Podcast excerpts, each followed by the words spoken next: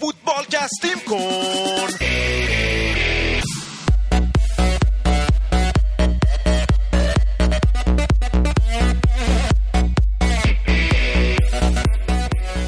سلام اولین برنامه فوتبالکست در سال جدید خوش اومدید. این هفته برای ونگر یه آش پختیم یه وجب روغن روش. توی آلمان بابک برام از دربی شاهنشاهی میگه و بازگشت شالکه. توی ایتالیا اما شایان دوباره از رخت خواب بازیکنها پرده برداری کرده و در اسپانیا براتون از ال کلاسیکو و پاکو خمز میگه فوتبالکست رو هر دوشنبه می‌تونید رو پیج فیسبوکی ما پیدا کنید و رو پیج SoundCloud مون پیج فیسبوکمون هست www.facebook.com یا خط مورب فوتبالکست. فوتبالکست رو فارسی انگلیسی هم سرچ کنید. میاد. همینطور روی SoundCloud با همین آیدی می‌تونید ما رو پیدا کنید. فوتبالکست. Take no more.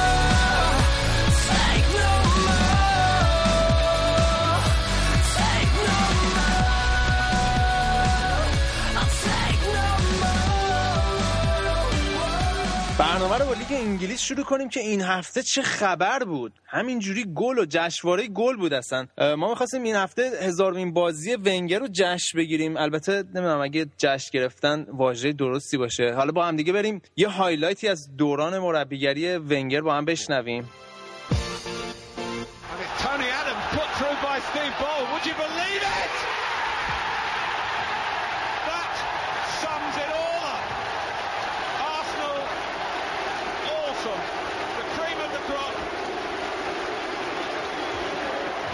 Way to sum up the footballing philosophy of Arsene Wenger. rolls it square. Bergkamp for Fabregas, and Arsenal have won the game by three goals to one. Arsenal are going to finish second.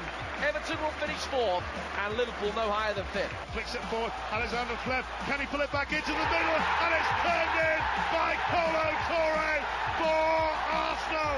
Arsenal won. Villarreal nil. Arsenal maybe halfway to Paris. حالا بیا یه ذره راجع به تاثیر ونگر روی فوتبال انگلیس صحبت کنیم. چرا انقدر ونگر شخصیت مهمیه توی تاریخ لیگ برتر؟ خب اولا ونگر وقتی که اومد لیگ برتر هیچکی نمیشناختش. تیتر روزنامه این بود. آرسن هو؟ اصلا نمی‌دونست اصلا کیه. و فقط به خاطر دوستی با دیوید دین اومد. و واقعا وقتی که اومد طرز فکر بازیکنان و طرز تمرین و طرز غذا خوردن و طرز آماده سازی بازیکنان رو عوض کرد چه از نظر تاکتیکی چه از نظر بدنی و فیزیکی. شانسی که ونگر آورد این بود که یه تیم خوب داشت. یه تیمی بود که چند سال قبلش با جورج گراهام می‌تونستن جام ببرن. البته چند سالی بود که نتونسته بودن جام ببرن. ولی یه دفاع خیلی خوب داشت با مارتین کیون و تونی آدامز و وینتربرن و دیکسن و همه اینا بودن. یعنی اون شالوده تیم بود. و برکمپ هم خریده بودن قبلش. ولی تو اون- وقتی که اومدش تونی آدامز سال قبلش مشکل الکلی بودنش رو رو کرده بود و تصمیم گرفته بود که ال- الکل رو کنار بذاره در هر صورت. و اون موقع هم رسم بود تو با بین بازیکنان انگلیس که بازی کن بعد برو مشروب بخور بعد حالا مثلا fish and chips بخور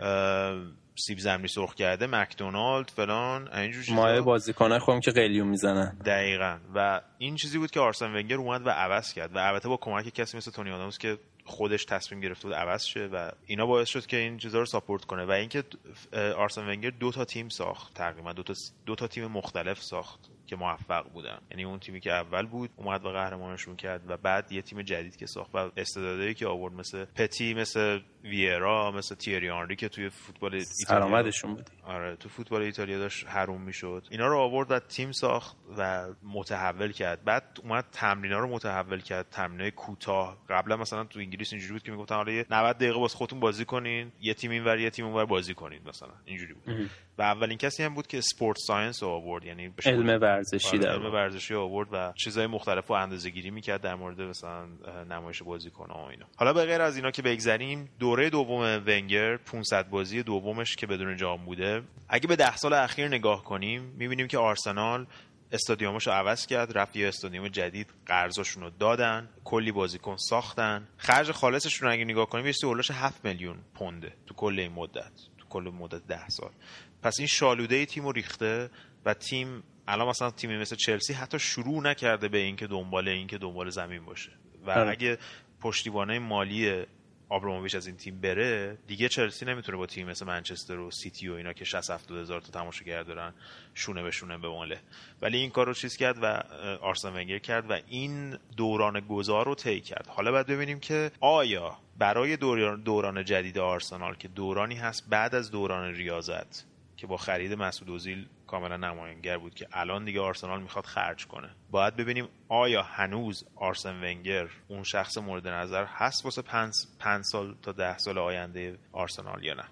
خب رضا از جشن تلخ آرسن ونگر صحبت کنیم یه ذره و از اینکه چلسی تو دو تا دربی تو بازی با تاتنهام و آرسنال 11 تا گل زده و هیچ گلی هم نخورده. گودرز کاش این باخت جلوی چلسی نبود که من راحت تر می‌تونستم به آرسن ونگر بتوپم و محکوم به طرفداری نشم. ولی بازی همون ده دقیقه اول تموم شد به نظر من. برعکس بازی دیگه چلسی که همیشه ما مینالیدیم که بازی زود نمی‌کشن این بازی دید همون ده دقیقه اول خیلی راحت تموم شد بر به خاطر اینکه آرسنال جنگ رو توی میانه میدان از دست داد و بازیکنهای چلسی حد اکثر استفاده رو کردن از فاصله بین خط آفک و خط دفاع آرسنال. و آرسنال نه تنها از لحاظ فنی خیلی پایین تر از چلسی بود از لحاظ روانی هم به نظر من آرسنال در سطح خیلی پایین تری از چلسی قرار داشت.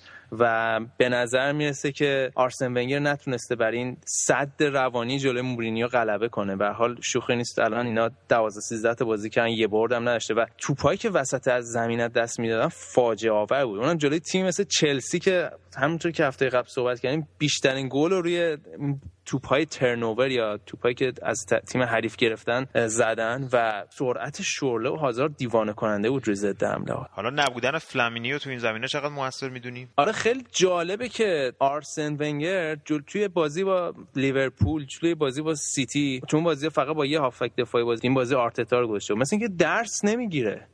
جلوی یه خط هافک فیزیکی مثل چلسی که داشت با نمانیا ماتیچ و دیوید لوئیس تو خط هافک بازی می‌کرد اینا داشتن با یه دونه هافک دفاعی بازی می‌کردن و به شدیدترین شکل ممکن مجازات شدن جلوی چلسی. آره این کاملا مشخص بود به خاطر اینکه کازولا و اینا هیچ کدومشون هافبک دفاعی نیستن و یه چیز جالب اینه که تمام این شکست های سنگین آرسنال رضا تو همین بازی های lunch time kick off یا 12 و 45 دقیقه به وقت انگلیس اتفاق افتاده. هم بازی با منسیتی هم بازی با لیورپول و هم این بازی. به نظر می‌رسه که همونجور تو گفتی از نظر شرایط روحی و setup اولیه تیم آماده نبودن گودرز من فقط یه نکته آخر در مورد آرسن ونگر بگم و تعریفایی که تو کردی. گودرز روزنامه میرر مقاله جالبی نوشته بود که توش از آرسن ونگر به عنوان مربی دیروز یاد کرده بود و مورینیو رو به عنوان مربی امروزی. چرا؟ چون آرسن ونگر چیزی که نشون داده در حین بازی خیلی خوب به بازی اداپت نمیشه و از خودش نرمش نشون نمیده در حین بازی. ولی شخ... ولی یه نفر مثل مورینیو می‌بینیم که چقدر سریع تصمیم گیری می‌کنه و تعویضای به موقع می‌کنه که در حین بازی تیمو نجات میده. و این چیزی که فوتبال امروز بیش از هر چیزی بهش نیاز داره. و آرسن ونگر این خصوصیت و این کوالیتی رو به نظر من در سالهای اخیر کمتر از خودش نشون داده. آراز قبل از اینکه بریم بخش بعدی بازی با گالاتاسرای چطور دیدی؟ و همینطور قرعه چلسیو تو مرحله بعد. بازی با گالاتا سرای چیزی که به چشمم آمد این بود که اتو چقدر داره خوب رو فرم میاد و هرچی فیتنسش داره بهتر میشه اون کلاس بازی خودش رو داره بهتر پیدا می‌کنه و نقش رهبری فرانک لمپارد توی بازی اروپایی که به نظر من خیلی توی مراحل بالاتر خودش رو بیشتر نشون میده. قرعه چلسی هم به نظر من قرعه بدی نیست. چلسی و خوشحال باشه قرعه که گرفته. رفتم به نیمه نهایی اصلا برای چلسی غیر ممکن نیست.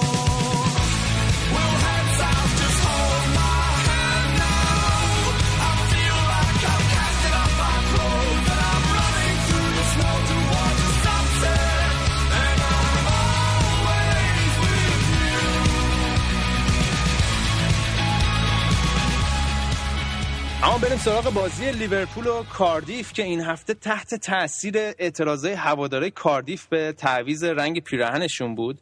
نمی‌دونم شنونده های ما می‌دونن یا نه کاردیف رنگ پیراهنش آبی بود ولی آقای وینسنت تن خیلی شیک اومد رنگ لباس این تیمو کرد قرمز.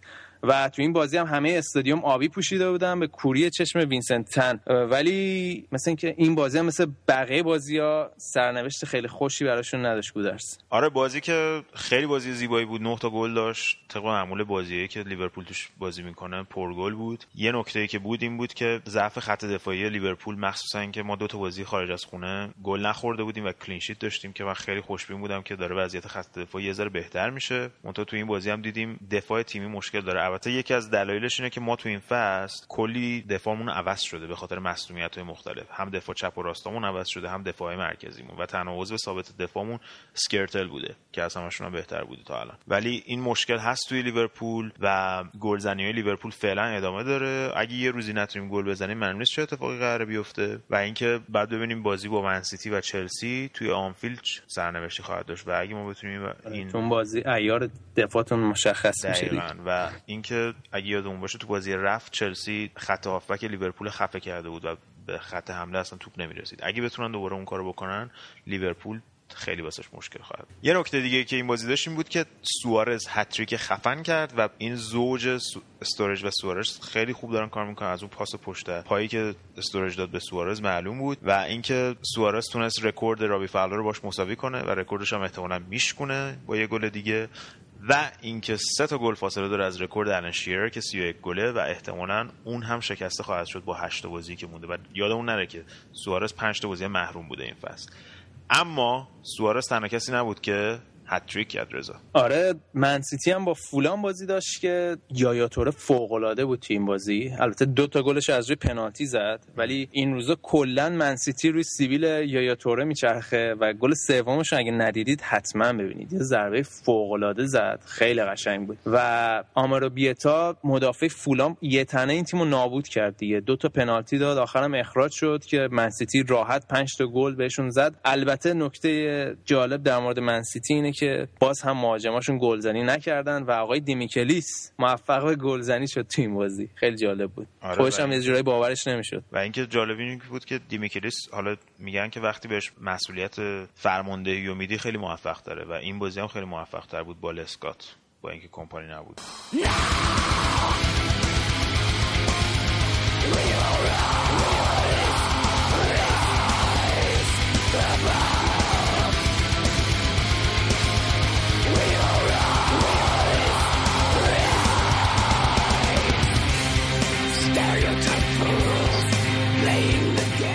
از قدیم میگن دود از کنده بلند میشه. اینجا کنده مورد نظر ما رایان گیگزه که توی بازی با اولمپیاکوس چیکار کرد؟ قشنگ رهبری کرد تیمو و چه پاسای خوبی می‌داد. یه نتیجه غیر قابل باور بود یه جورایی برای هواداره منچستر. آره فکر می‌کردی برگردن؟ ببین مشکلات خط دفاعی منچستر هنوز بود تو بازی ها. یعنی شانس آوردن به نظر من که گل نخوردن ولی خب خیلی به نظر من خیلی خوب بود بازگشتشون. و اینکه رایان گیگز نشون داد چه خصوصیات رهبری داره که شاید ما تا بودیم ازش یا لازم نبود که نشون بده توی منچ... تیم های منچستر قبلی انقدر رهبرای دیگه بود که به چش نمی اومد ولی کاملا نشون داد و ون پرسی بالاخره تونست اون تو اون فضاهایی که ون پرسی باید باشه باشه و استفاده کنه از موقعیتاش. ولی خب متاسفانه مصدوم شد. چهار تا شیش هفته احتمالا بیرون خواهد بود و بازی چمپیونز لیگ از دست میده که یه خبر بد می‌تونه باشه. ولی از یه طرف می‌تونه خیلی خبر خوبی باشه برای تیم منچستر از این نظر که بالاخره یه بالانس خوبی می‌تونه پیدا کنه و رونی که به نظر من بهترین پستش پست شماره 9 هست تو پست خودش قرار بگیره. تو این بازی وست هم, هم دیدیم که همین کارو کرده بود دیوید مویس. آره یه بالانس خوبی هم تیمشون داشت چون ماتا سر جاش بود و می‌تونست خیلی خوب وین رونی رو تغذیه کنه تو این بازی. آره و گذاشتن کاگاوا و ماتا به نظر من خیلی جالب بود. یه حرکت جالبی که آقای دیوید مویس زده بود این بود که مایکل کریک رو گذاشته بود به عنوان دفاع آخر. چرا؟ آره منم دیدم. چرا آره و این هم گفته بود که به خاطر اینکه اندی کرول خب خیلی توی توپای هوایی خیلی موفقه گفته بود که این وظیفه مهار اندی کرول رو ام، فلینی و کرک بین خودشون تقسیم می‌کنن چجوری کار می‌کنه ولی خب در صورت تو این بازی کار کرد بالاخره. و اینکه به نظر من منچستر این بازی رو با نبوغ بازیکنی مثل وین رونی برد. چه گلی زد. چه گلی زد. و جالبیش این بود که دیوید بکام توی استادیوم بود و همه یاد ضربه دیوید بکام افتادن. واکنش دیوید بکام به گل رونی خیلی جالب بود. آره ولی به نظر من خیلی سخت‌تر بود چون که این والی بود و اون دیوید بکام وقت داشت نگاه کرد و چیپ زد. ولی خب اون خیلی خوشگلتر بود. ولی این از نظر تکنیکی به نظر من خیلی سخت‌تر بود. حالا توی دور بعد چمپیونز لیگ هم که به بایر مونیخ خوردن به نظرت پاره پوره میشن یا از فاکتور قافلگیری استفاده می‌کنن و یه ترکتی می‌زنن بالاخره؟ به نظر من بریم بخش بعد.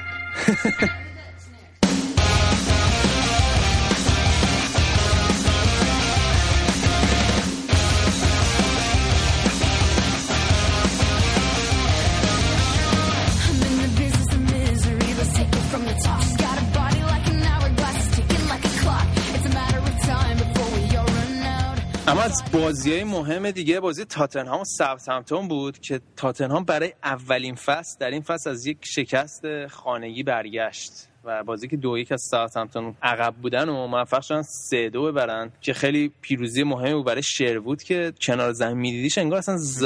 تعادل روانی نداره بنده خدا. دلم سوخت براش. خیلی هرس می‌خوره انگار خودش هنوز داره بازی می‌کنه. آخه انقدر چیز انقدر ان سیب زمینی میمونن بازیکناش هرس می‌خوره بعد. آره این هفتم خیلی صحبت تاتنهام که فنخال مثل اینکه اومدنش داره نهایی میشه به تاتنهام و در صورت اومدن فنخال اولین کسی که از باشگاه میره کسی نیست جز بالدینی مدیر ورزشی باشگاه که فنخال اصلا علاقه ای نداره که با یه مدیر ورزشی کار کنه و باید دید که شروود میمونه کنار فنخال یا نه. چون میگن که شروود خیلی علاقه داره که خودش سرمربیگری کنه و تیم سابقش نوریچ یکی از گزینه هاست که دوست داره بره اونجا. تو بازی بعدی هم که اورتون تونست 3 2 سوانزی رو بزنه خیلی بازی قشنگی بود. 5 تا گل داشت. راس بارکلی و لوکاکو گل زدن. راس بارکلی خیلی بازیکن خوبیه حتما ببینید بازیاشو که خیلی خوب با دو, دو پاش بازی می‌کنه. هال سیتی تونست وست برومیچو ببره. تو این بازی شین لانگ خیلی جالبه که گل زد. بازیکن قدیم همین وست بروم که ژانویه اومده بود هال سیتی. آره. گل زد و خوشحالی نکرد ولی در عوض بعدش یه dive کرد که پنالتی بگیره. خیلی جالبه واقعا. این اخلاق بازیکن‌ها تو این دور زمانه خیلی جالبه. نوریچ تونست یه برد خیلی خوب به دست بیاره جلوی ساندرلند و تته یه گل خفن. فوق العاده بود گلش. یعنی این گل با گل رونی بهترین گل‌های هفته بودن تو انگلیس به نظر من و گل یایا توره که جی بود قشنگ. آره خیلی عالی یه والی وحشتناک زد. و بعدش هم اینکه در آخرین بازی هفته استون ویلا که رکورد افتضاحی در خانه داره تو این دو فصل اخیر زیر نظر پل لمبرت دوباره تو خونه با اینکه گل اول زدن 4 یک از استوک سیتی باختن. توی وسط هفته هم کلی بازی مهم هست که مهمترینش داربی منچستر. امیدوارم منچستر روند خوبش رو ادامه بده و چند امتیاز منسیتی بگیره. لیورپول هم با ساندرلند بازی داره و آرسنال با سوانزی. و یک سری بازی بیمورد دیگه.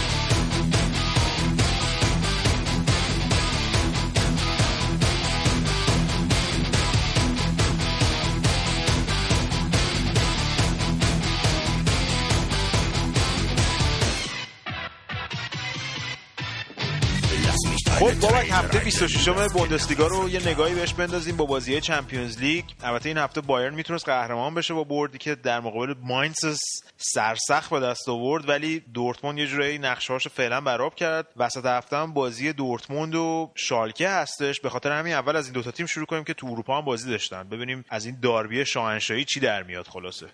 آره این داربی گودرس داربی بزرگه تو آلمان. شاید بزرگترین نفرت بین طرفدارای دو تیم تا بین نفرتی بین دورتموند و شالکه باشه. خیلی با هم کل کل دارن بهش داربی روهرم میگن اون منطقه آلمان اسمش روهره و دورتموند واقعا به این برد آخر هفته نیاز داشت با توجه به حال و اوضاعی که داره. وسط هفتم تو چمپیونز لیگ جلوی زنیت یه بازی خیلی ضعیف نشون داد و حالا بازی و غیر از اینکه بازی رو واگذار کرد بازی چمپیونز چمپیونز لیگ خودش با رئال هم که قرعه خیلی بدی هم انصافا خوردن تو این شرایطی که الان دارن با محروم شدن روبرت لوندوفسکی تحت شاه قرار گرفت. خیلی خیلی بچگانه عمل کرد. یه کارت زرد بیمورد گرفت و بازی از دست داد. حالا یه نکته جالبی که از گودرس دورتموند الان تو بازی که با رئال می‌کنه هفت از بازیکنایی که تو ترکیبش داشت سال پیش رئال برده بود نداره. مثل لوندوفسکی مثل مار... ماریو گوتسه حالا اومده بایر مثل سوبوتیچ. لارس بندر گوندوگان آره. بلاشیکوفسکی دقیقا کوبا خیلی هم تاثیر مهمی دارن. اینا خب کوبا هم تا آخر فصل هم نی ولی این برد آخر هفتهشون خب یه فکر کنم رویه لازم داشتن به خصوص وسط هفته با شالکه بازی دارن. بعد ببینیم چیکار می‌کنن. سه هیچ هانوفری رو زدن که فکر می‌کنم یه خود از فرمش هم دور شده این چند وقته. حالا دو تا نکته بود در مورد دورتموند. یکی محرومیت کلوب بود یکی هم رفتار تماشاگراشون تو بازی با زنیت. آره دقیقا الان یه خود اصلا هم طرفدارای دورتموند هم یورگن کلوب همه یه مقداری حالا به خاطر این شرایطی که دارن معلوم عصبی و اون رفتار همیشگیشون ندارن. چون یورگن کلوب بازی قبل جلو مونشن گلادباخ داور و اون قیافه نام یادت اون فیلم قبلیش اون اعتراضی که به داور کرده بود. یه دونه همون اعتراضات تو همون مایا با اون قیافه وحشتناکا کرد و این بازی هم محروم بود. و طرف بازیکن هم یه مقداری از طرفدارا شاکی هن به خاطر اینکه تو بازی با زنیت خیلی پشت تیم رو نداشتن و هر بار که مثلا تو کل امیدن به جای که تیم رو تشویق کنن خب تو آلمان معمولا اینطوری که تیم واقعا تا دقیقه 90 تشویق می‌کنن. درست. و اعتراض معمولا با ترک کردن ورزشگاه نشون میدن. خیلی به تیمشون به اون صورت جلوی تیم حریف اونم با تیم خارجی اعتراض نمی‌کنن. ولی واقعا الان هواداری دورتموند هم یه جورایی از شرایط معلوم ناراضی به خصوص اختلافی هم که ایجاد شده با بایرن فکر کنم خیلی موثر بوده توی این وضعیت. حالا یه ذره به شالکه نگاه کنیم. هم بازیشون وسط هفته که به نظر می‌رسه بیشتر تحت شعاع بازی بوندسلیگاشون قرار داشت. به نظر می‌رسه انرژیشون رو می‌خواستن صرف بوندسلیگا بکنن. آره دقیقا خب امیدی که بالاخره با تیمی که شیشیش تو زمین خودش باخته باشه واقعا امیدی نداره. کار درستی هم که این اسکلر معلوم بود فشار خیلی رو بازیکنان نذاشته واسه بازی با شال... با رئال سه یک هم باختن حداقل از شیشیش خیلی بهتر بود یه ذره آبداری کردن. ولی الان کلا حال و روزشون تو بوندسلیگا اصلا با چمپیونز لیگ قابل مقایسه نیست. خیلی حال و روزشون بهتره چند هفته است می‌برن الان فاصله شون با لورکوزن 6 امتیاز کردن. و حالا یه چیز جالبی که بدونی شالکه هم هنوز روی کاغذ شانس قهرمانی داره. و اگه شالکه هم این هفته نمی برد که بازی خیلی خوبی هم کرد و بازیش هم برد سه یک مقابل براینشو اگه دانیال داوری. اگه بازیشو نمی برد اون دیگه شانس اون کاغذیش هم از دست داده بود. حالا بابک یکی از نقاط روشن شالکه این روزا این بلوغیه که هونتلا رو بهش رسیده و آمادگیش مخصوصا با مصونیتی هم که داشت. و اینکه جوون بود یادت باشه می‌گفتن این قرار جایگزین رود ون- نیستلروی بشه و به مادرید رفت و میلان با اون ناکامیا ولی به نظر می‌رسه که تو شالکه خونه دومش رو پیدا کرده. دقیقا. الان گودرز تبدیل شده به سومین گلزن برتر تاریخ باشگاه شالکه. حالا باشگاه شالکه هفت تا قهرمانی بوندسلیگا داره. تیم پرسابقه ای هم هست. و واقعا خب فضایی که اونجا واسش فراهم شده بازی کردن فکر می‌کنم در کنار بازیکنی مثل راول یه مدتی این آره. خب خیلی تاثیر گذاشته و این خب بالاخره فشاری که تو تیم مثلا مثل شالکه روش هست رو تیم مثلا خیلی کمتر از فشاری که تو آس میلان یا توی رئال مادرید روش بود و این خب فکر کنم خیلی جوون بود اون موقعی که اون واسه اون تیم بازی می‌کرد و این فرصتی که تو شالکه واسش فراهم شد و خیلی استفاده می‌کرد. حالا یه ای- ایراد بزرگی وجود داره. آخر این فصل می‌تونه مثل گوتسه با 17 میلیون بره. یعنی هر تیم 17 میلیون بده قراردادش تمام میشه می‌تونه بره. آره هر کی هم بگیرتش یه بازیکن الان کامل رو می‌گیره. چون نوع بازیش هم خیلی پیشرفت کرده. قبلا فقط داخل محوطه جریمه خیلی موثر بود. ولی الان می‌بینیم که مثلا خیلی هم تو کارهای تیمی شرکت می‌کنه هم بیرون از محوطه جریمه دقیقا هم گل بیرون محوطه می‌زنه و هم واقعا تو پاس گل و اینا می‌زنه. یه جورایی هم شرایط ورزشگاه شالکه آبجو خوبم بهش رسیده. حالش خوب بوده دیگه. تونسته موفق شه. آفجه چیه جریانش آره، باشگاه شالکه می‌دونی که یکی از مجهزترین استادیوم های اروپا رو داره. اینا موقعی که شالکه آرنا رو می‌خواستن بسازن اومدن یه حساب کتاب مالی کردن. دیدن خب آبجو رو اگه هر بار بخوام با کامیون بیارن خیلی گرون در بیاد. 5 کیلومتر لوله کشی کردن. آبجو لوله کشی یعنی شیر رو اونجا وا می‌کنن آبجو میاد. ایوه ایوه. بریم اونجا. آره واقعا. خیلی. اصلا یه سیستم سوسیس دهیشون توی اونجا به صورتی که می‌تونن دو برابر ظرفیت باشگاه دو برابر ظرفیت ورزشگاه رو نفری مثلا پنج تا سوسیس بدن بهشون. اینقدر چیزه. و چون مراسم کنسرت و مسابقات موتور سواری و اینا اونجا برگزار میشه. خیلی ورزشگاه جالبیه. آره باید ببینیم برنده این بازی چی میشه. سوسیسو بده بیاد.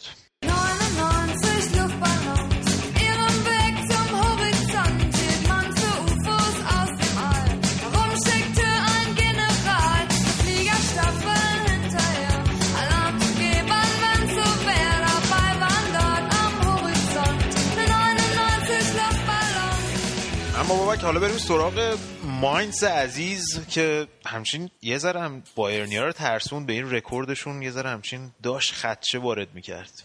آره واقعا گودرز از بازی با اشتوتگارت که یادت باشه اون تییاگو اون گل دقیقه 90 و زد. هیچ تیمی تو بوندسلیگا جلوی بایرن مونیخ اینطوری بازی نکرد. واقعا جانانه بازی کردن.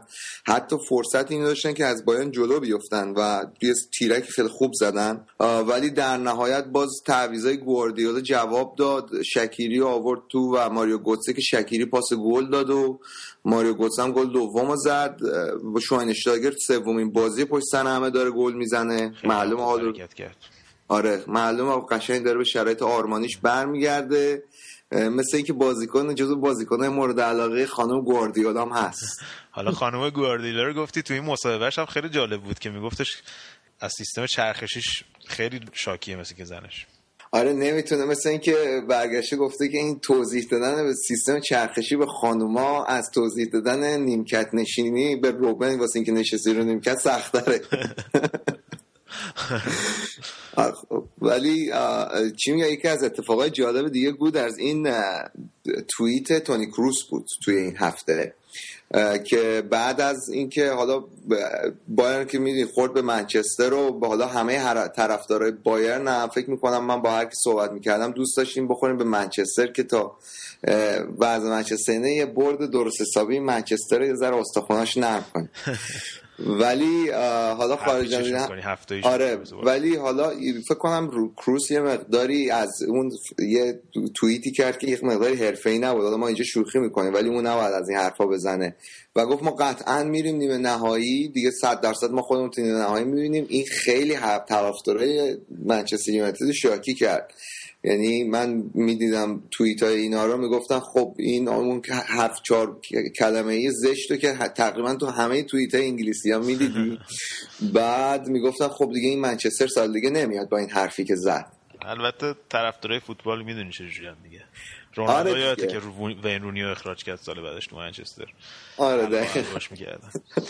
کلا خاطره کوتاه مدتشون خیلی چیزا سری پاک میشه. آره دقیقا. حالا یکی دیگه از چیز جالب این بود که گواردیولا گفته بود که خیلی هم با کولد پلی مثل که حال می‌کنن خانوادگی. یه کولد پلی هم بذاریم. بذار تو کلاکس بزن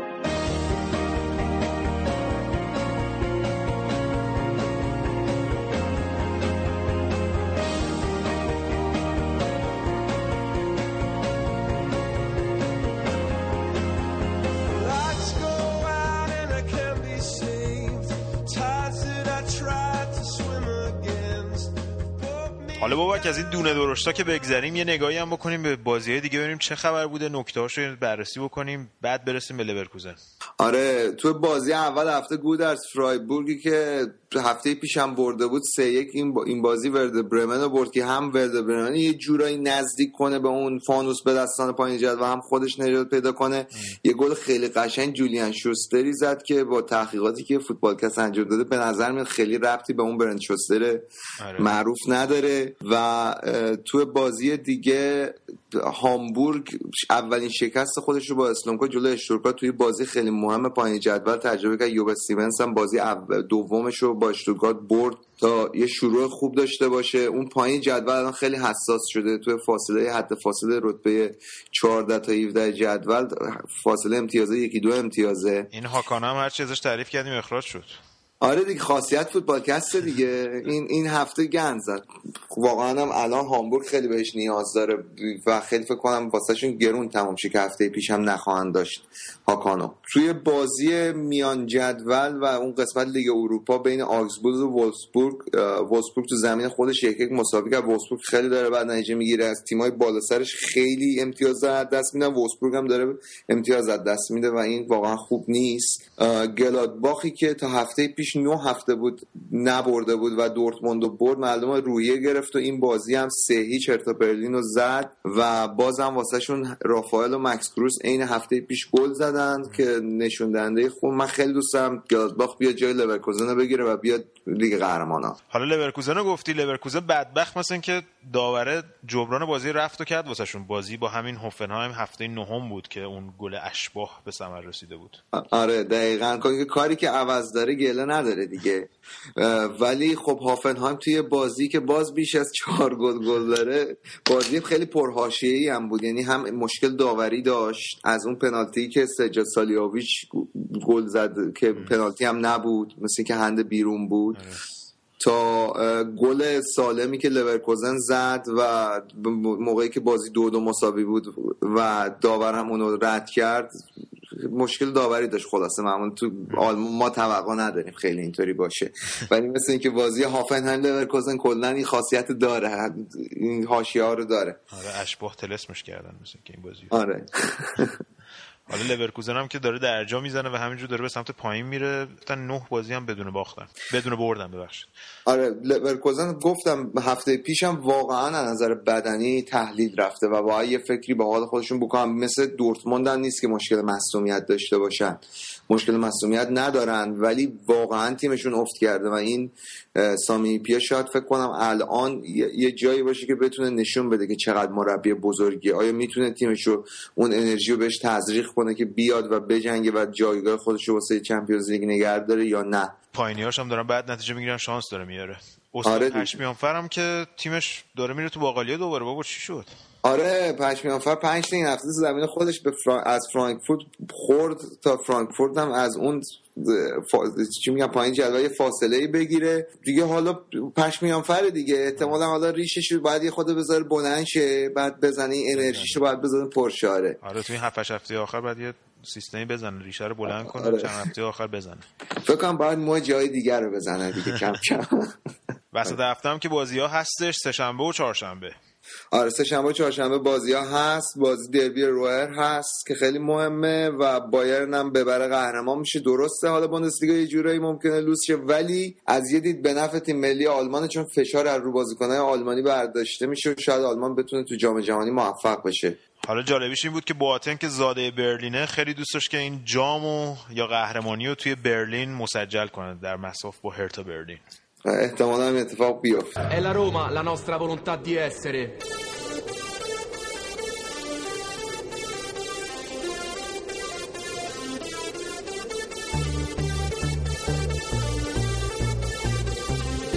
È la Roma la nostra volontà di essere.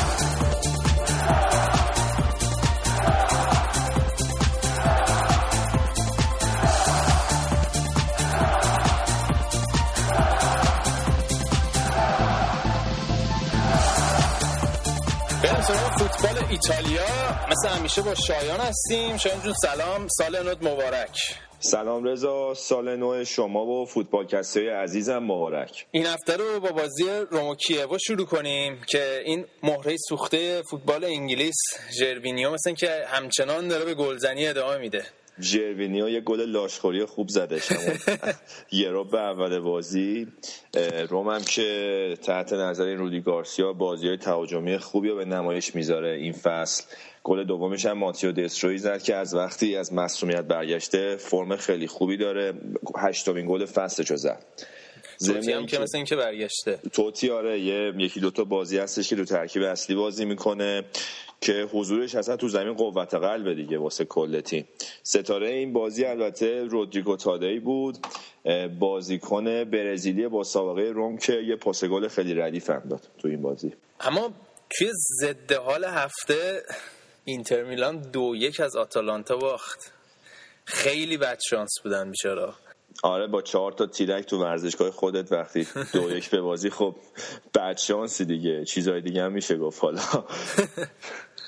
اینا مثل که کلا آتالانتا گربه سیاهشونه.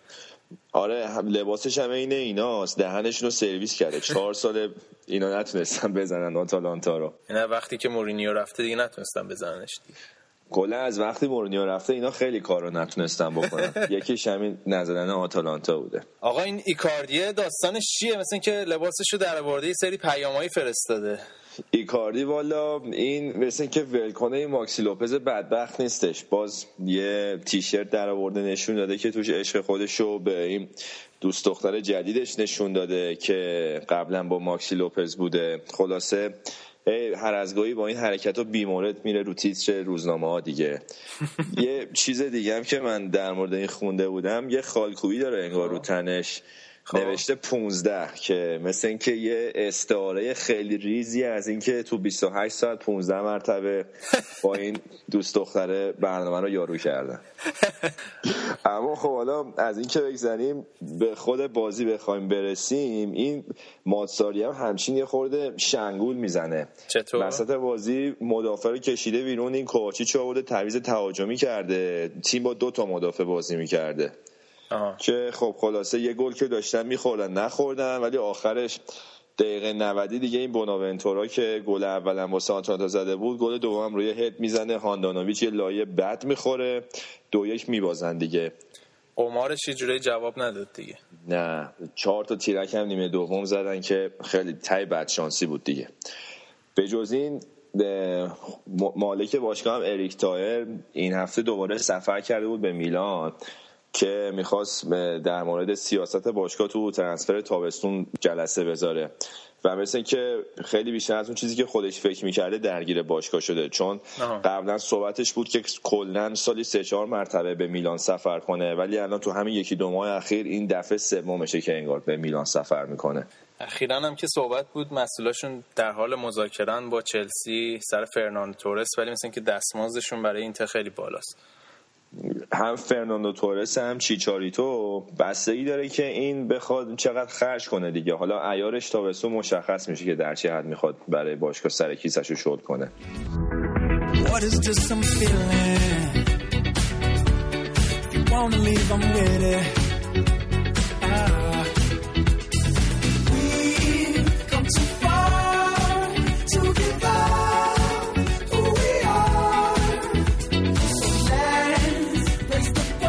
اینتر که حالا بگذریم بازی حساس دیگه هفته بازی ناپولی و فیورنتینا بود که استاد بنیتز نتونست از پس فیورنتینا بر بیاد. کلا استاد بنیتز با این مهرایی که این فصل جذب کردن یه جورایی داره سوخته میده این فصلو. این بازی رو که یکیچ به فیورنتینا باختم کلا اون رد دوم جدول که بعد بیخیال شه. فکر می‌کنم این هفته توی رولیگ هم یه نتیجه خیلی بد گرفت. با پورتو دو دو کردش تو ناپولی در حالی که دو یک هم عقب افتاده بود. البته خب بعد شانس هم بودن چون بازی کامل دست اونا بود ولی توجیه نیست واسهشون. در نهایت سه دو هست شدن. حالا گودرز نیست ما یه ذره غیبت کنیم ولی کلا تجربه غیر از تجربه والنسیاش تجربه نشون داده مربی لیگ نیست. مربی بازی حذفی و جام است با توجه به اینکه تو چمپیونز لیگ هم خیلی بد شانس بود نمونهش مثلا همون پنالتی که جلوی دورتموند سر پیرن کشیدن بر علیه ناپولی گرفتن یه جورایی سر همون یونه تفاضل گل حذفم شدن. می‌تونیم بگیم تو بازی حذفی پس خیلی بد شانس بوده. ولی بازم با توجه به مهرهایی که داره هیچ وقت شما شانس رو نمی‌تونی توجیه بذاری واسه نتیجه بد تیمت. در مجموع بهتر کار می‌کرد.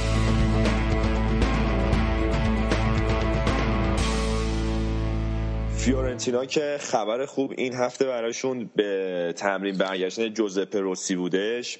مهاجمی که خیلی قبلتر چند هفته قبلتر که 14 گل زده بود بقیه مهاجما هنوز رو تو مایای 9 تا 10 تا گل بودن تو جدول گلزنا. این هفته برگشته به تمرین خلاص از مصونیت یه جورایی داره خلاص میشه. کلا روند تیمشون هم تغییر کرد وقتی جوزپه روسی مصدوم شد. دقیقا چون بد شانس بودن این فصل. آره ماریو گومزو که توی خرید پرسر شده از بایر مونیخ آوردنش همه کف کردن. اون که همون اول فصل چخ شد. جوزپه روسی هم که وقتی این وسط فصل مصدوم شد یه کامل پنچر شدن. ولی تیمشون در مجموع خوب کار می‌کنه. یعنی سازماندهیشون خیلی خوبه. این مونتلای معجزه کرده یه جورایی تو فلورانس. این هفته هم که با گل خواکیم یکیش ناپولی رو زدن ولی از اون بر تو یورولیگ یه باخت تلخ داشتن تو ورزشگاه خودشون جلوی یوونتوس. از تیم قدر یورولیگ برامون بگو شایان یوونتوس.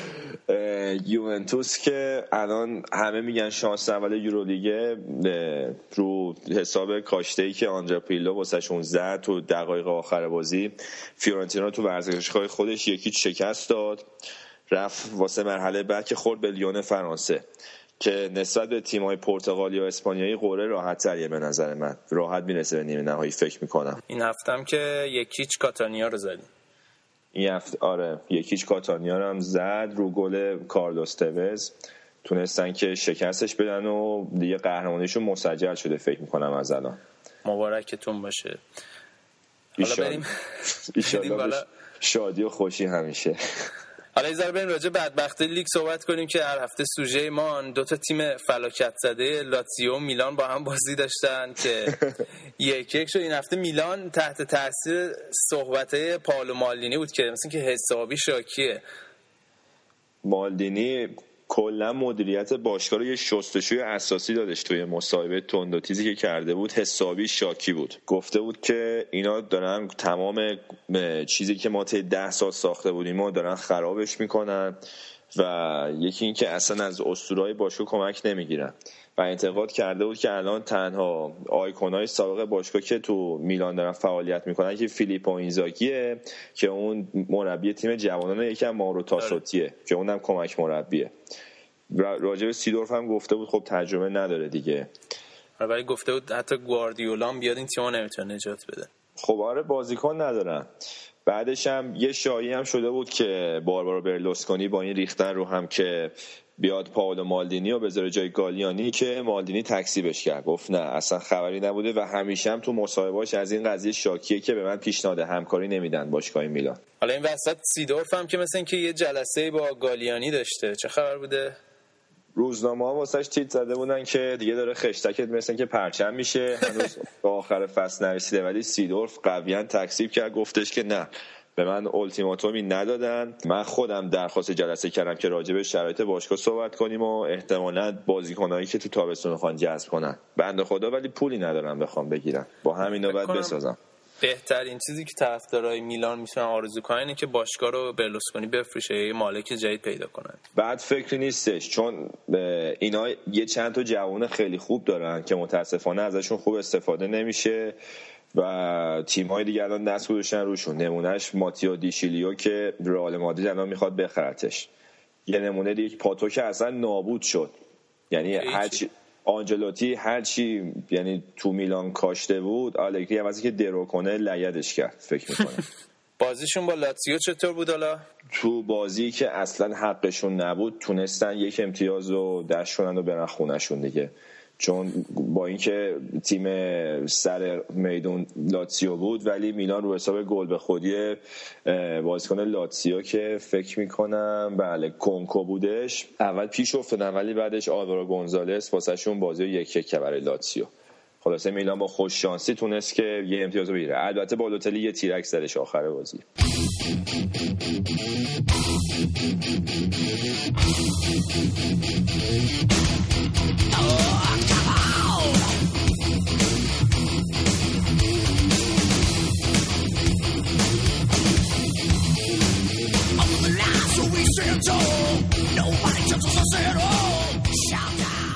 اما تو نتایج جالب دیگه هفته الان فکر کنم عروسیه دیگه بعضی جهات. ورونا مثل اینکه ورونا آره بالاخره پنج تا که. پیش بینیشو کرده بودم داره به واقعیت تبدیل میشه و این هفته پنج تا از سمپدوریا خوردن.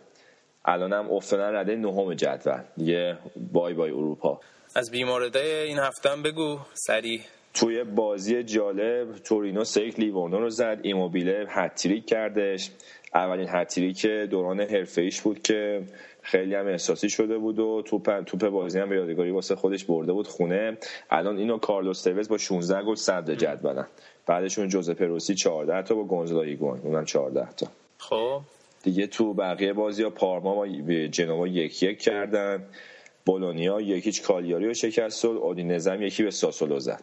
خب اینم از لیگ ایتالیا بود. چنانچه من در آخر قسمت ایتالیای صحبتی داشتم با شما. خواهش می‌کنم. بعد این قضیه جانتری اسم لیگ انگلیس بد درف که خیلی موردهای منکراتی داره. ولی بعد این قضیه ایکاردی و ماکسی لوپز و حالا مثل اینکه برادرای بالوتلی مورد اساسی داشتن با یه خانم محترمی. خب این نشون میده که سریا لیگ شاد و سرزنده ای هستش. اینا همه نشونای مثبتیه رضا جان. حالا قضیه رو بگو چه خبر بوده؟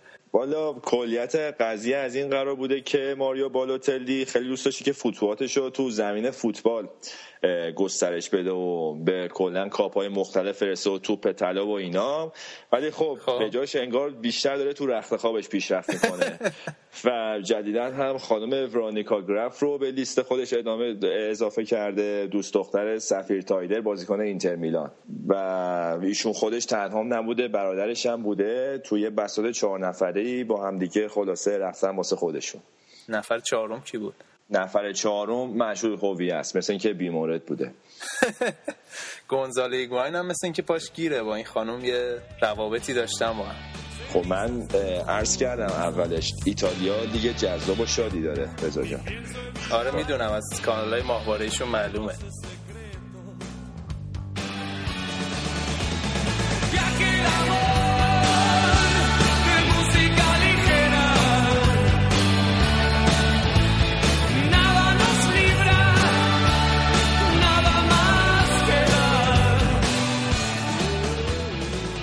بریم سراغ فوتبال اسپانیا. این بخش الان داره دقیقا بعد از ال کلاسیکو ضبط میشه. ما الان کلی هیجان بازی گرفتیم. یه نفس عرق بکشیم آروم بشیم. حالا رضا بریم یه نگاهی به فرم دو تا تیم بندازیم قبل از این بازی. مخصوصا رئال که توی ال کلاسیکو اول بد جور باخته بود به اشتباهات کارلو آنجلوتی. این بازی خیلی امید داشت. آره ال کلاسیکوی قبلی که سرجیو راموس رو گذاشته بود خط هافک. خیلی ها توی اسپانیا گفته بودن اصلا باید همونجا آنجلوتی رو اخراج می‌کردیم. ببوسه بذاره بره کنار. آره ولی آنجلوتی خیلی جالبه. خیلی مربی متین و آرومیه. از همون اول صحبت این می‌کرد که باید رئال به یک بالانس برسه. صحبت از تعادل می‌کرد. و وقتی می‌گفت وقتی تیم به تعادل می‌رسه بعدش ما می‌تونیم به فکر نتیجه باشیم نتیجه گرایی باشیم. از جمله یکی از مهمترین تصمیمایی که به نظر من رئال رو به تعادل رسوند استفاده کردن سیستم 4 و استفاده از دیماریا بود در خط هافبک که این تصمیمش هم نتیجه مسئولیت سامی خدیرا بود که آنجلوتی رو به این فکر واداشت که دیماریا رو بزنیم خط هافک و رئال قبل این بازی یه مومنتوم خیلی عالی داشت. مخصوصا آمار گرت بیل و رونالدو و بنزما که دیوانه کننده بود. گرت بیل قبل این بازی 11 تا گل داده بود و 15 تا پاس گل. در صورتی که این بازی حالا صحبت می‌کنیم که کلا محو بود یه جورایی. و من فکر می‌کردم که رئال این بازی راحت ببره و کارو تموم کنه. حالا تو وضعیت بارسا رو چطور می‌دیدی قبل این بازی؟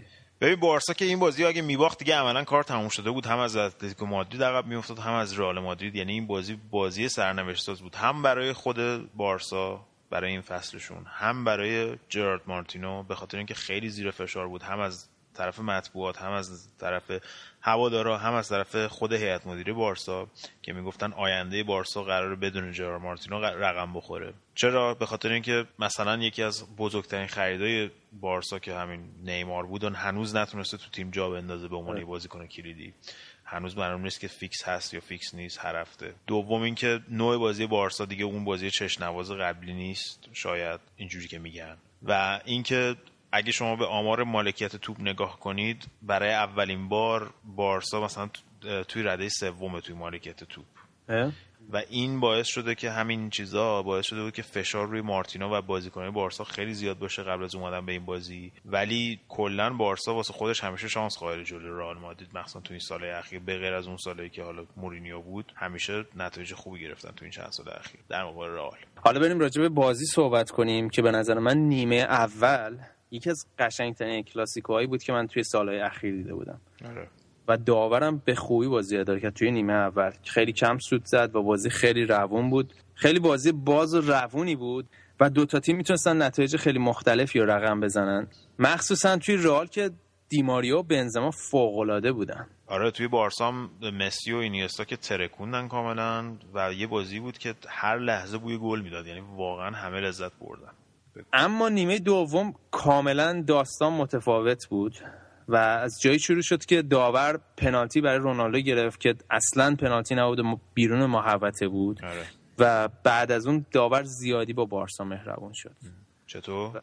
آخه اون صحنه که راموس اخراج کرد به نظر تو پنالتی بود یا اخراجش؟ به نظر من اصلا به راموس به نیمار برخورد نکرد و خیلی شرم‌آور بود دایوی که نیمار کرد.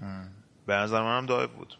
ولی راموس هم 19 همین اخراجش رو به دست آورد می‌دونی؟ یعنی یه مشکلی داره این راموس دیگه. حالا من فکر می‌کنم که پشت به پشت پای نیمار پاشو زد آخرین لحظه. به نظر من پنالتی نبود ولی فکر کنم که اومده بود اصلا تیز بازی در بیاره و همین اونجا هم داور گرفت خطش رو فکر می‌کنم.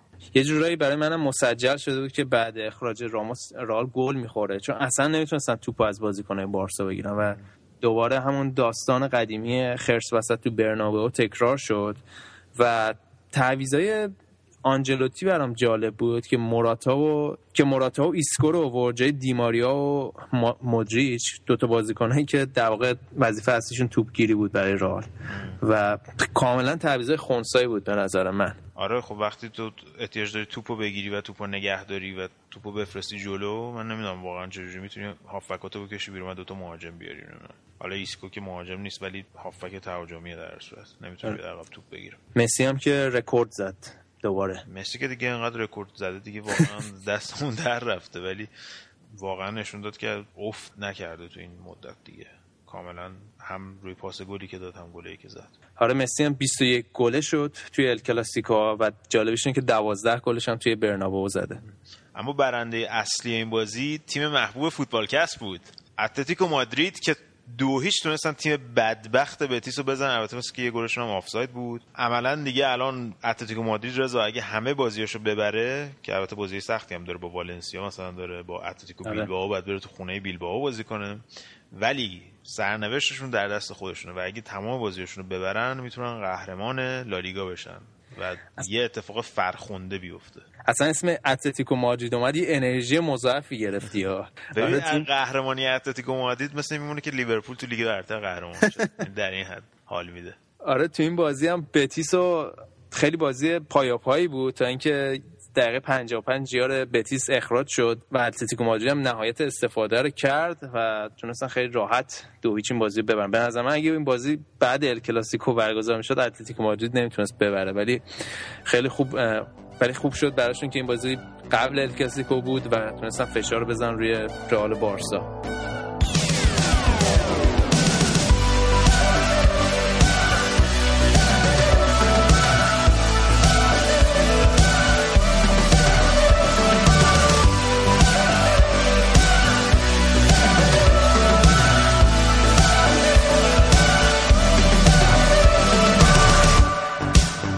سراغ بازی بیمورد لالیگا که از روز جمعه شروع شد. توی اولین بازی تیم لوئیس انریکه سلتا ویگو دو هیچ از مالاگا باخت و یه جوری روند خوبشون داره متوقف میشه. توی بازی دیگه گرانادا یکیچ الچه رو زده الچه که از دقیقه هفتاد ده نفره بود. گرانادا تو این بازی یه پنالتی هم نزد. می‌تونست راحت دو هیچ بشه. اسپانیول و لوانته توی بازی بیمورد با هم سف سف کردن و اتلتیکو بیلباو یکیچ خطافه رو زد تا جاشو توی اون بالاها یه ذره محکمتر بکنه. تو بازی یک شنبه هم سویا تو خونه اوساسونا تونست اوساسونا بدبخت رو که هفته پیش از جلوی بارسا له شده بود و دو یک بزنه. سویا وسط هفته هم خیلی جالبه که رضا تو جام یوفا تونستن بازی آره. باخته به بتیس رو برگردونن و توی ل... بعد از 120 دقیقه توی پنالتی تونستن بتیس رو ببرن برن دور بعد. دور بعدم باید تو خونه پورتو بازی بکنن توی لیگ اروپا. اما نکته جالب این بود که رضا راجع به استراحت حرف می‌زدیم. 60 ساعت فقط بعد از اون بازی تو این بازی بازی کرده بودن و هیچ استراحتی نداشتن عملا و اونای امری خیلی قاطی کرده بود. اصلا این برنامه لالیگا و جام یوفا واقعا افتضاحیه یه تیم مثل سویا 60 صد استاد این هیچی نیست. دقیقاً. خیلی سخته براشون. دقیقاً. و اونای امری هم خیلی, قاطی کرده بود دیگه. از اون طرف والنسیا و ویارئال یکی از داربی های مهم اسپانیا رو انجام دادن و مخصوصا که این برای نبرد میانه جدول و مکانهای لیگ اروپا خیلی مهم بود. والنسیا تونست این بازی رو دو یک ببره. آنتونیو پیتزی که تیمش متوقف شده بود هفته پیش تونست دوباره برگرده به روند خوب خودش. اما رضا بیا یه ذره راجع به رایو وایکانو صحبت کنیم که مساوی کرد یک یک با وایادولید و یه ذره راجع به این مربیشون پاکو خمز آره خیلی آدم جالبیه. شاید خیلی ها ندونن ولی توی اسپانیا یه جورایی فکر کنم به کله خرتری مربی لالیگا معروف باشه به خاطر تاکتیکا و ایده هایی که داره. گوداز رایوال کنه یه دوران خیلی سیاهی داشت. برام یه ذره اون دوران بگو.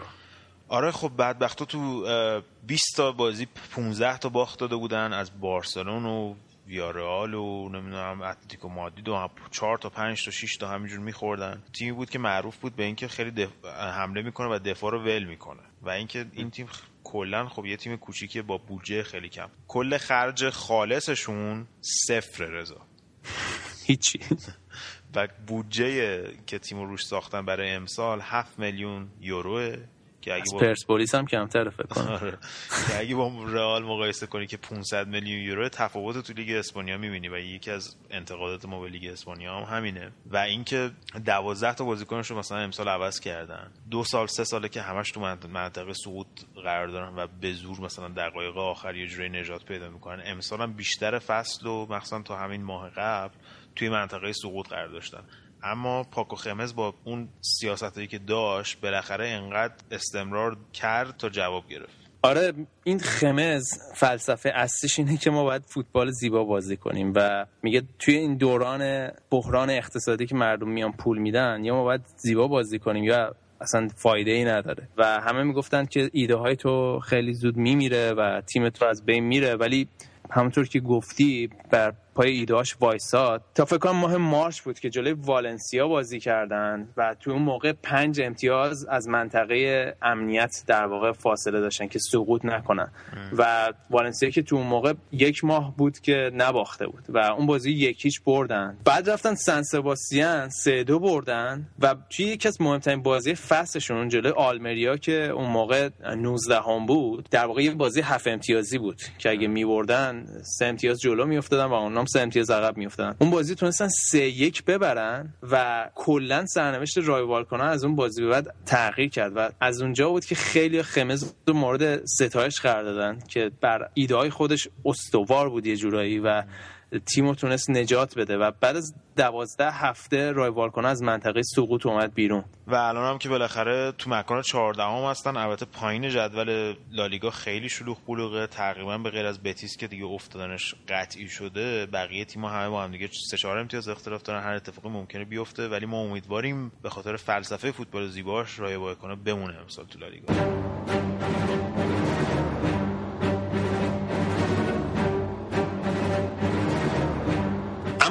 سراغ قسمت جدید برنامه نقاط روشن و تاریک این هفته. ما کامنت های شما رو خوندیم و بر اساس کامنت های شما نقاط روشن این هفته رو بهتون اعلام می‌کنیم. اولین نقطه روشن هفته لیگ برتر انگلیسه که با گل‌های خفن و پرشمار این هفته ما رو بیش از همیشه سرگرم کردن. نقطه روشن دیگه اما پیروزی هافنهایم جلوی لورکوزن بود که با این پیروزی انتقام گل اشباح رو از لورکوزن گرفتن. نقطه روشن دیگه نیمه اول ال کلاسیکو بود که فوق‌العاده زیبا بود و همه لذت بردن. و روشنترین نقطه هفته اما صدرنشینی اتلتیکو مادرید تیم محبوب دل همه است.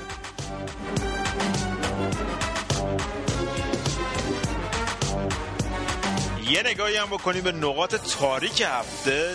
نقطه تاریک به نظر من نیمه دوم بازی ال کلاسیکو بود و دعواها و دایف ها و گولزنک ها حرکات گولزنکی بازیکن ها که یادگاری از ال کلاسیکوی قدیم بود. نقطه تاریک دوم به نظر من هو شدن بازیکنهای دورتموند توسط هواداران خودشون بود. وقتی توپو از دست می‌دادن تو بازی با زنیت که فکر می‌کنم اصلا کار درستی نبود از طرف هواداران دورتموند. و هیچ تیمی تو خونه نباید احساس تنهایی می‌کنه اما تاریک ترین نقطه هفته به نظر من وقتی بود که بازیکنی به اشتباه اخراج میشه و حتی وقتی بازیکن خطاکار میره به داور میگه که من بودم این کار رو انجام دادم داور نمی‌تونه تصمیمش رو عوض کنه و اینکه ما تو قرن 21 هنوز تکنولوژی تو فوتبال نداریم در صورتی که ورزشهایی مثل تنیس و راگبی و کریکت و همه اینا از تکنولوژی استفاده می‌کنن برای کمک به داور ولی فوتبال هنوز یک ورزش قرون وسطاییه. خب مرسی از همه شما دوستان که با ما بودیم با فوتبالکست چهل. یه نگاهی بکنیم سریع به لیگ فرانسه قبل از اینکه برنامه رو ببندیم. پاریس سن یکیش تونست لورینت رو ببره. موناکو با لیل مساوی کردن. الان وضعیت لیل یه ذره خطریه برای سهمیه اروپا. به خاطر اینکه سنت اتیان تونست سوشو رو 3 1 ببره و الان فقط سه امتیاز با لیل اختلاف داره و عملا رقابت سر اون مکان سومی هسته. بازی های وسط هفته یادتون نره تو آلمان و انگلیس. فوتبالکست هر دوشنبه میاد بیرون و می‌تونید اون رو از صفحه فیسبوکی ما facebook.com slash یا خط مورب فوتبالکست گوش بدید. ما همچنین همه برنامه ها رو توی SoundCloud آپلود می‌کنیم. اونجا هم می‌تونید ما رو follow کنید. برنامه این هفته هم با آهنگ Hold on we're going home از گروه Arctic Monkeys می‌کنیم. میمونای قطبی رو بده بیار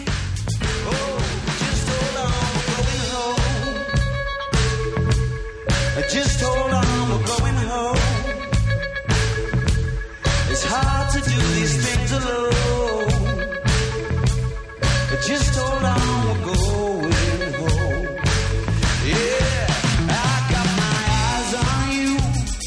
You're everything that I see. I want your heart, love, and emotion endlessly. I can't get over you. You left your mark on me. I want your heart,